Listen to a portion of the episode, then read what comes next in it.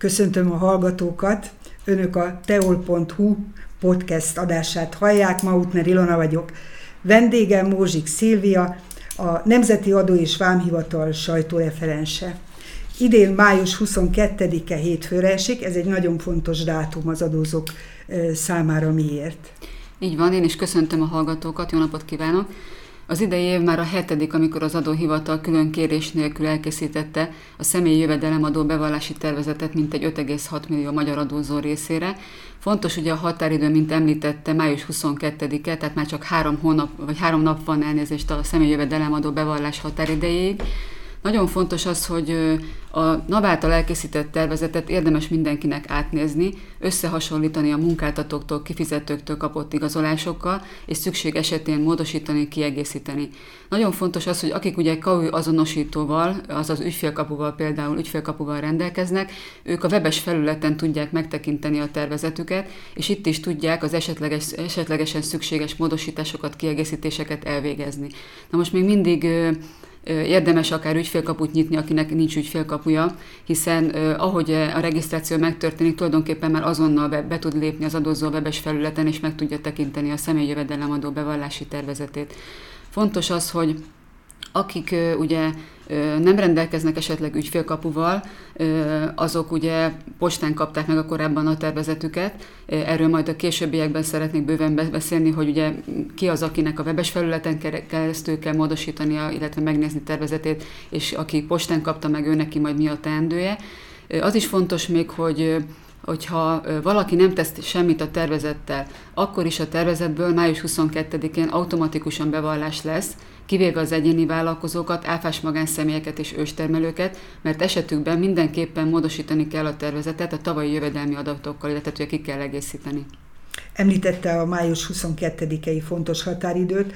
Mire számíthatnak azok, akik esetleg késve adják be a bevallásukat?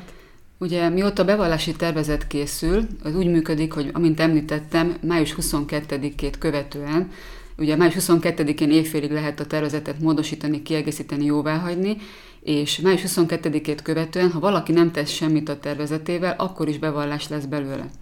Tehát Egyedül az egyéni vállalkozók, áfás magánszemélyek és őstermelők azok, akiknek mindenképpen a tervezetüket ki kell egészíteniük, módosítaniuk kell. Tehát az esetükben fordulhat elő az, hogy lesz egy bevallás hiány.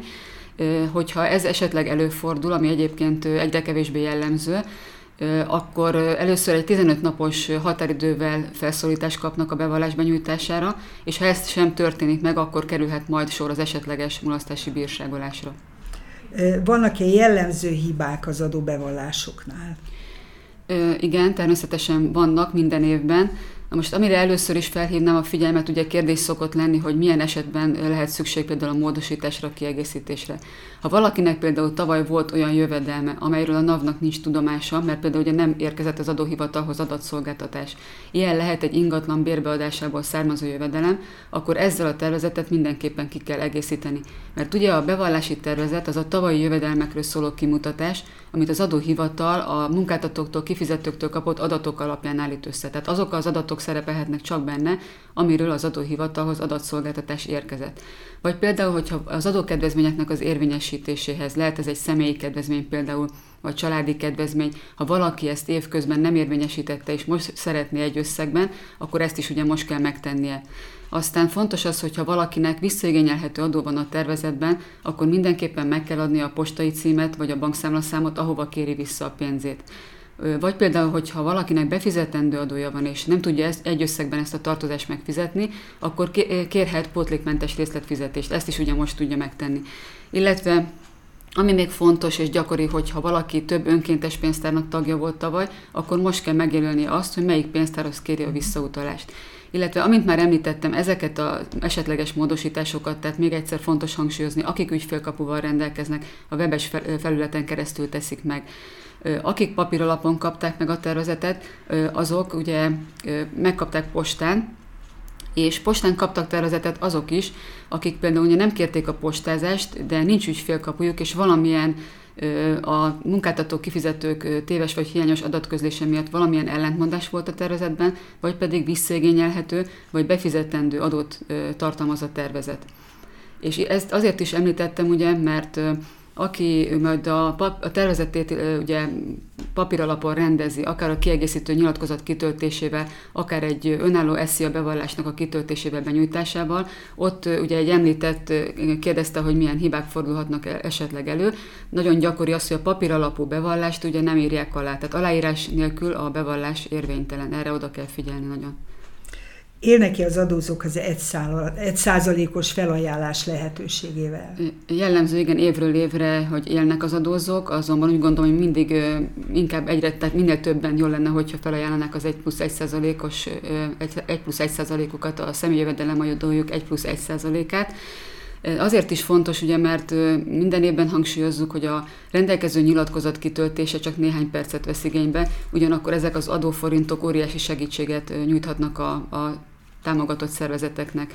Jellemző egyébként évről évre, hogy leginkább állatmenhelyeknek vagy a gyermekek gyógyítására ajánlják fel a legtöbben a személyi jövedelemadójuk 1 plusz 1 százalékát, de hát ugye az egyik 1% felajánlható egy adószámmal rendelkező civil szervezet részére, a másik pedig egy technikai számmal rendelkező vallási közösség, vagy pedig a kiemelt költségvetési előirányzat részére, amely idén a Nemzeti Tehetségprogram és itt fontos megemlítenem azt, hogy a technikai számmal rendelkező felajánlások, formailag érvényes felajánlásokat az adóhivatal mindaddig figyelembe veszi, amíg ugye valaki nem vonja vissza ezt a felajánlást, ezt a rendelkezést, vagy pedig nem rendelkezik egy másik technikai számos kedvezményezetre, viszont a civil szervezeteknél pedig fontos, hogy évről évre meg kell tenni a felajánlást, mert ugye ez az automatizmusot nem áll fenn.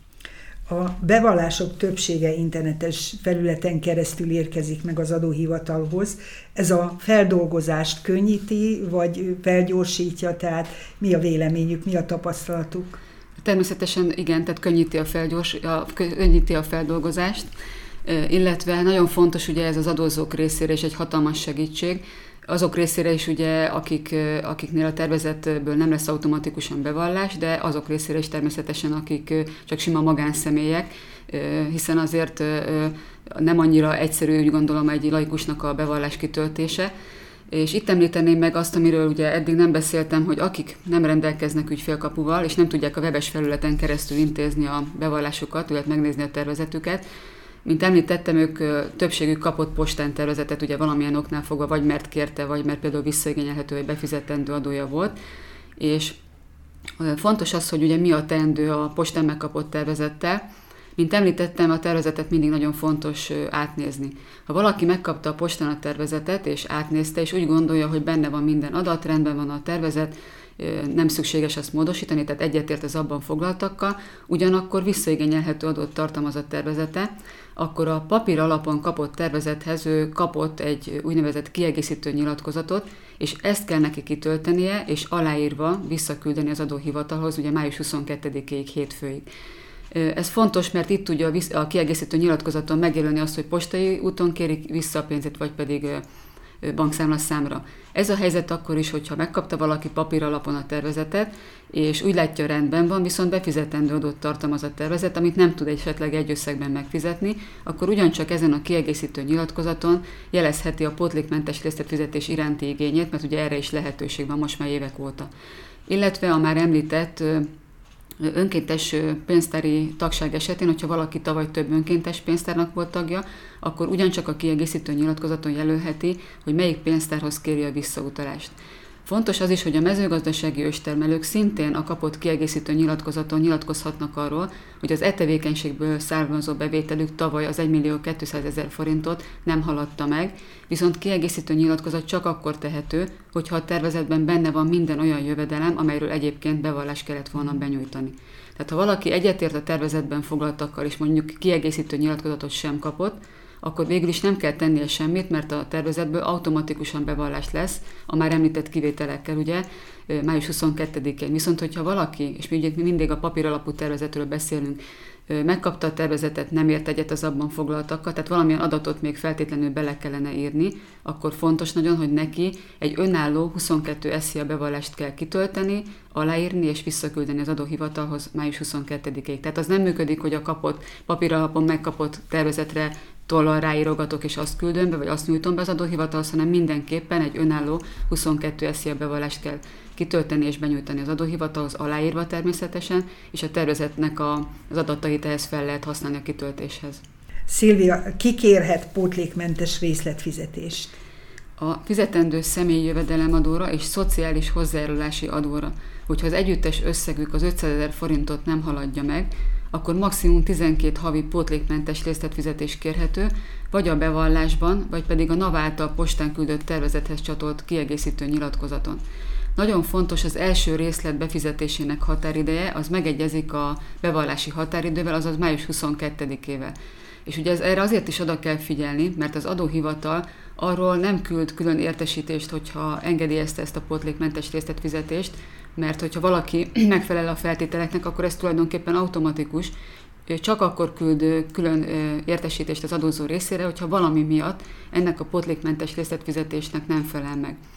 Ugye hát eleve már nem is lenne annyi idő, hogy kiküldjük ezt a, a, az esetleges engedélyt, ezért nagyon fontos odafigyelni arra, hogy május 22-én az első részletbe legyen fizetve. A további részleteket egyébként mindig majd a következő hónap május 22-én kell megfizetni, és erre is oda kell figyelni, mert ha valaki késik a befizetéssel, akkor tulajdonképpen visszarendeződik az egész, megszűnik a, a, a, az engedély, és az egy összegben a hátralévő tartozás esedékessé válik, ráadásul az adóhivatal még késedelmi pótlékot is felszámít majd a hátralévő tartozásra. Ami még fontos, hogy a pótlékmentes részletfizetés feltételeinek úgy felel meg a magánszemély, hogyha nem volt egyéni vállalkozó, tehát nem végez vállalkozói tevékenységet, és nem áfa fizetésre kötelezett. Egyébként, ha valaki nem felel meg a pótlékmentes részletfizetés feltételeinek, vagy pedig nem tudja 12 hónap alatt megfizetni a tartozását, csak hosszabb idő alatt tudná esetleg, akkor kérhető az általános szabályok szerinti fizetési könnyítés is. Ez az irányú kérelem is egyébként illetékmentes, és erről bővebb információ a NAV 30.2-es számú információs füzetében olvasható. Amit még fontosnak tartok, hogyha valaki befizeti a személyi jövedelemadót, akkor figyeljen arra, hogy a közlemény rovatba be kell írni az adóazonosító jelet vagy az adószámot, ugye mind a csekke, mind az átutaláskor, mivel ha nincs beírva, akkor az adóhivatal nem, vagy csak késve tudja a befizetést a befizetőhöz kapcsolni. Az adóbevallás utolsó napja, tehát hétfő, Sajnos jellemző, hogy sokan az utolsó pillanatra hagyják ezt a fontos feladatot. Érdemes-e esetleg időpontot foglalni ezen a napon? Igen, érdemes mindenképpen, mert korábbi évek tapasztalata, hogy azért nagyon sokan hagyják az utolsó napra a személyi jövedelemadó bevallással kapcsolatos ügyintézést, tehát mindenképpen érdemes a nap honlapján időpontot foglalni. Hogyan alakul az adóhivataloknak a nyitvatartása hétfő estig? Így a személy jövedelemadó bevallási határidő közelettével, így már ezen az egész héten tulajdonképpen, így a mai napon is, este 6 óráig tartanak nyitva a fővárosi és a vármegye székhelyeken működő központi ügyfélszolgálatok, így ugye a Szexárdi Központi Ügyfélszolgálat itt az Arany János utca 511 szám alatt, Fontos, hogy kérdés esetén hívható a NAV ingyenesen hívható infóvonal a 1819-es telefonszámon.